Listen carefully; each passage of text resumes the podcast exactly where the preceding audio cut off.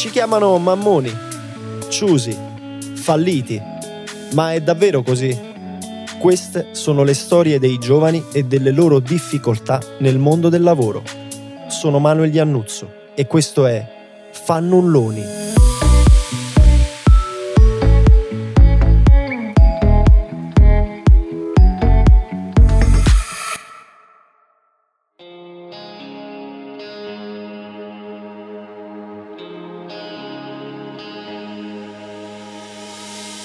Laura ha 26 anni e si occupa di contabilità. È una ragazza vivace, solare e a tratti insicura e introversa. La sua storia lavorativa inizia subito dopo il diploma. A quei tempi ama divertirsi con gli amici, le amiche, come tutte le adolescenti, e a scuola non è proprio una cima. Ma ciò non pregiudica le sue capacità. Se la cava. È una ragazza intelligente, attenta e dallo sguardo vispo altruista e concreta sia nel lavoro che nella vita privata.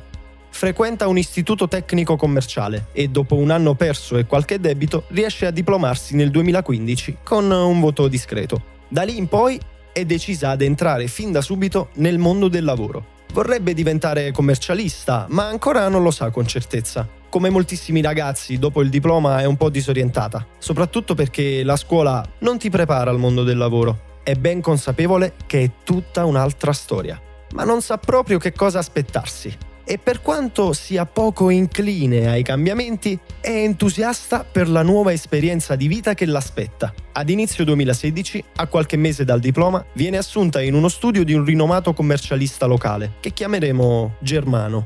Laura è pur sempre una neodiplomata, perciò deve accontentarsi di un tirocinio, che considera una sorta di upgrade formativo. Finalmente passa dalla teoria alla pratica, proprio come voleva. Mi occupavo inizialmente della registrazione delle fatture e i primi mesi venivo affiancata da una persona che c'era già prima di me, mi spiegava passo dopo passo ogni fase dalla registrazione contabile a quello che poteva avvenire dopo. Sono stata lì per uh, due anni e mezzo. Ovviamente era un tirocinio non retribuito, non era previsto nessun contratto e non c'era nemmeno un rimborso spese, se non un contentino dato a Ferragosto, a Pasqua e a Natale è lì per imparare e chissà che dopo non possa ottenere un ruolo più importante. È la gavetta, tocca a tutti, pensa. È così che Laura inizia a lavorare, senza pretese ma con ambizione. Il lavoro le piace e le basta poco tempo per ambientarsi in ufficio. Collabora, fa amicizia con le colleghe e soprattutto impara tanto. Conquista anche la fiducia del suo titolare e inizia a lavorare in autonomia. Era uno studio composto da 10 persone, era un team molto affiatato, eravamo tutte donne, c'era feeling tra di noi, sono stata affiancata per il primo mesetto, poi sono andata da sola perché comunque il lavoro era facile, era una questione di mettere in ordine cronologico tutte le fatture e poi passare alla registrazione contabile sul programma di, um, di contabilità. Col tempo anche il mio titolare vedeva che ero capace, mi ha dato più responsabilità dandomi anche dei, uh, dei clienti, quindi avevo dei clienti fissi, mi occupavo dei, di alcune società, quindi ero autonoma. Tutto questo sempre senza retribuzione. È lo stesso Germano, titolare dello studio, a suggerire a Laura di continuare il suo percorso di studi, perché è una ragazza valida e in gamba e perché con il solo diploma non può fare granché. Certo, è difficile lavorare e studiare contemporaneamente, anche se molti lo fanno, ma quando le condizioni lo consentono sentivo la pressione del mio titolare perché mi spingeva a iniziare un percorso di studi per prendere poi la laurea, anche perché lui diceva che col solo diploma non poteva andare da nessuna parte e come facoltà scelsi scienze economiche. Era un tirocinio, lavoravo più di 12 ore al giorno. Quindi la mia giornata iniziava alle 9 di mattina e finiva alle 9 di sera, se non oltre. Io materialmente non avevo il tempo per studiare. L'unica occasione per poter studiare era il weekend, il sabato e la domenica. La sera torna a casa da lavoro e ci prova a studiare, ma la stanchezza è tanta e neanche gli innumerevoli caffè bevuti ogni giorno la aiutano a concentrarsi nonostante tutto riesce a dare un esame poco tempo dopo. Per lei è tutta questione di tempo, deve solo capire come conciliare i suoi impegni e imparare ad organizzarsi. Laura ha pur sempre 20 anni. Non sarà troppo vivere una vita da reclusa tra studio e lavoro, lavoro e studio, senza un attimo di svago. Qualcuno penserà, sono sacrifici, si devono fare. Ma stare 12 ore in ufficio senza mai vedere un solo euro non è già un sacrificio enorme? Potrebbe lasciar perdere il suo lavoro, trovarne un altro oppure concentrarsi solo sullo studio. È questo che sua madre le ripete. Ma Laura è testarda e inoltre sa che al lavoro sta imparando tanto nonostante tutto. Rinunciare per lei sarebbe un passo indietro.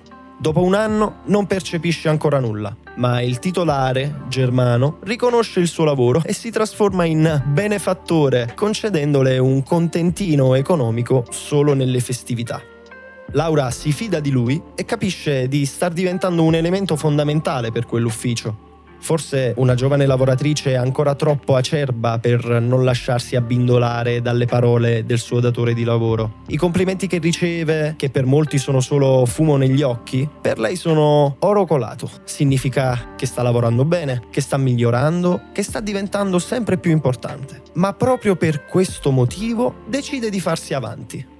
Passati due anni chiesi un'entrata fissa, consapevole che comunque ero capace. Lui quindi dal contentino passò ai 400 euro al mese, ovviamente senza contratto ma tutto retribuzione a nero. Quando ho proposto questa entrata fissa al mese, non subito mi è stata data perché la sua intenzione non era quella di contratto, quindi di assunzione, era quella di plagiarmi con uh, complimenti. Mi valorizzava perché lui voleva mm, portarmi a, diciamo, a stare alle sue condizioni. Inizialmente non mi è stata data subito subito, ma venne rimandato tutto a settembre perché noi eravamo inizio estate. Dopo le ferie ha mantenuto la promessa. Ovviamente lui mi dava questi 400 euro al mese, sempre con apprezzamenti per il mio lavoro.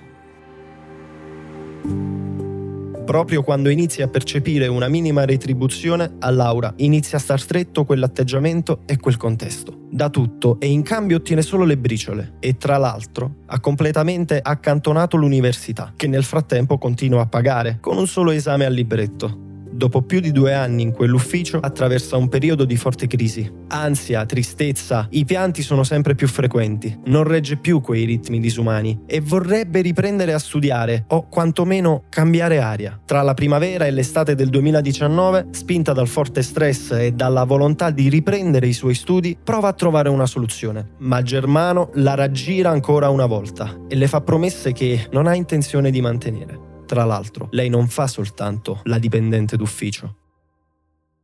Nel 2016 io decisi di iscrivermi all'università, solo che io rimandavo sempre lo studio e questo mio rimandare è durato per tre anni.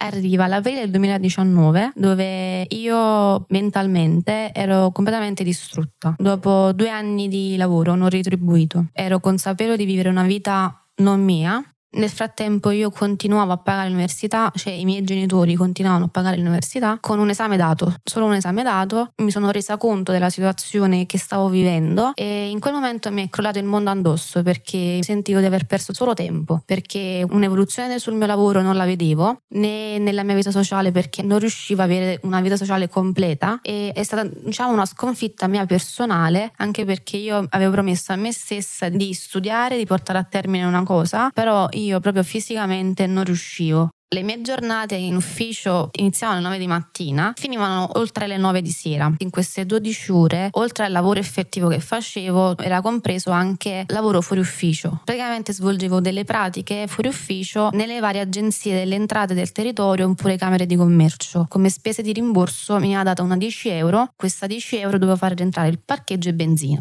Ovviamente perché gli uffici erano distanti da dove stavamo noi, questa 10 euro non andava a coprire tutte le spese che dovevo sostenere sostenere, io ingenuamente non è che tornavo in ufficio e richiedevo la differenza, ma mi faceva bastare questa 10 euro sempre perché mi portò a creare una condizione dove io non potevo chiedere altro. Ho iniziato ad avere attacchi di panico, vivevo d'ansia, l'insonnia perché non dormivo più. Non dormivo più perché per mantenere i ritmi assumevo caffè e arrivavo anche a 10 caffè al giorno. Fortunatamente, grazie alle persone che erano intorno a me, come la mia famiglia il mio fidanzato, decisi di affrontare il mio titolare e chiedere un part-time. Ovviamente questa mia richiesta è stata troncata sul nascere, perché sempre con i suoi discorsi diceva che non c'era bisogno, che io potevo riuscire a studiare e lavorare contemporaneamente e che se io volevo potevo. Quindi mi portò a pensare che il problema ero io a non riuscire a fare queste due cose insieme. Scelsi di fidarmi di lui ancora una volta perché nell'estate del 2019 lui per diciamo placare questa mia voglia mi disse che ritornata dalle ferie cioè a settembre del 2019 avremmo parlato per la prima volta di un contratto Nell'estate di quell'anno viene a sapere di un'azienda in cerca di un'impiegata contabile. Lei ha voglia di cambiare, di migliorare la sua posizione, ma ha anche paura, principalmente perché non si sente all'altezza. Poi però si convince e durante le ferie estive, precisamente su un treno con lo smartphone, compila e invia il suo curriculum. A settembre del 2019 ricomincia la solita routine nel suo ufficio. Il discorso contratto è finito nel dimenticatoio. Inoltre i ritmi non accennano a placarsi. La situazione è diventata insostenibile. In quel periodo le uscite fuori studio sono aumentate, sui cinque giorni diciamo che quattro ero fuori ufficio. Quelle poche volte che poi rientravo in ufficio dovevo di nuovo riuscire perché oltre alle commissioni fatte per lavoro rientrava anche il servizio taxi quello di andare a prendere il figlio a calcetto, di andare alla posta a fare l'iscrizione per la scuola dei figli, oppure semplicemente andare a comprare le sigarette. Poi però arriva una svolta, verso la fine di settembre. L'azienda a cui aveva inviato il curriculum le fissa un colloquio, anche perché hanno una certa urgenza e Laura sembra proprio il profilo giusto. Al colloquio è presa alla sprovvista da una domanda. Quanto tempo di preavviso dovrebbe dare all'ufficio in cui lavora? quasi non sa cosa rispondere. Ci pensa rapidamente e dice 15 giorni. La loro proposta era quello di un contratto a tempo indeterminato, quindi si parlava di un'entrata fissa, importante, ma soprattutto di un contratto. Tornai da questo colloquio, andai il pomeriggio al lavoro e feci finta di nulla, semplicemente perché stavo cercando il modo e capire come fare, come dirlo all'intero studio. Il giorno dopo, presa da animo e coraggio, affrontai il mio titolare. Un gesto per lui inaspettato e andò nel panico più totale.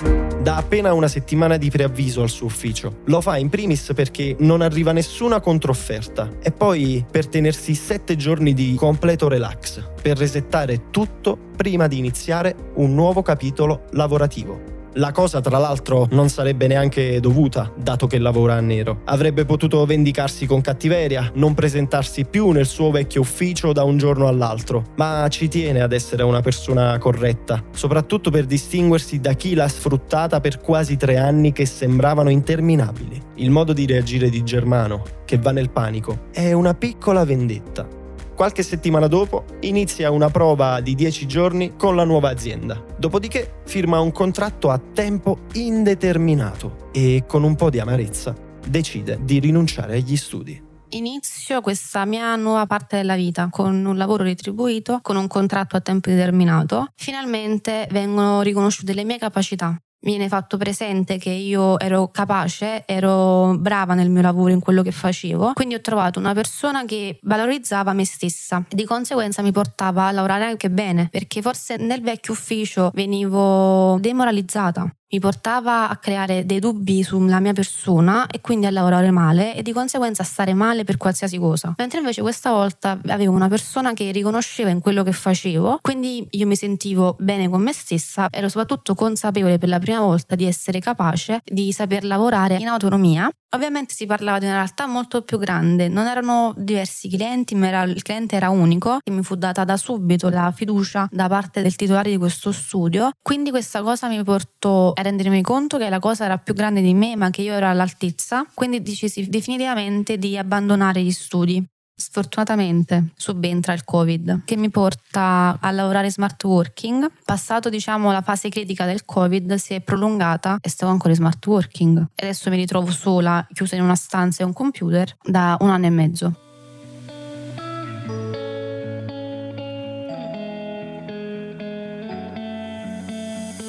Ci sono tante storie come quella di Laura nel nostro paese situazioni che tanti giovani fannulloni come lei devono affrontare. Da allora la vita non è tutta rosa e fiori. Oggi Laura non è più una novellina, sa come affrontare le situazioni, sa come farsi rispettare e soprattutto sa che se deciderà che le cose devono cambiare, cambieranno. Ancora una volta, ancora in meglio. Ho lavorato molto sull'affrontare le difficoltà che si creano ogni giorno sul posto di lavoro. Il mondo è cambiato, non è più quello di prima, le difficoltà sono aumentate e adesso è tutto molto più difficile. Quindi non è vero che i giovani sono dei fannulloni, ma anzi, per loro è diventato molto più difficile e hanno voglia di andare avanti secondo però le regole. Le regole, le regole.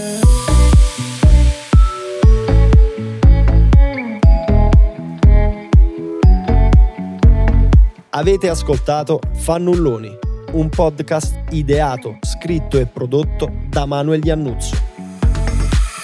I fatti raccontati negli episodi sono completamente reali. Per tutelarne la privacy ai protagonisti è stato assegnato un nome di fantasia. Potete ascoltare Fannulloni su Spotify, Google Podcast, Apple Podcast e su tutte le principali piattaforme.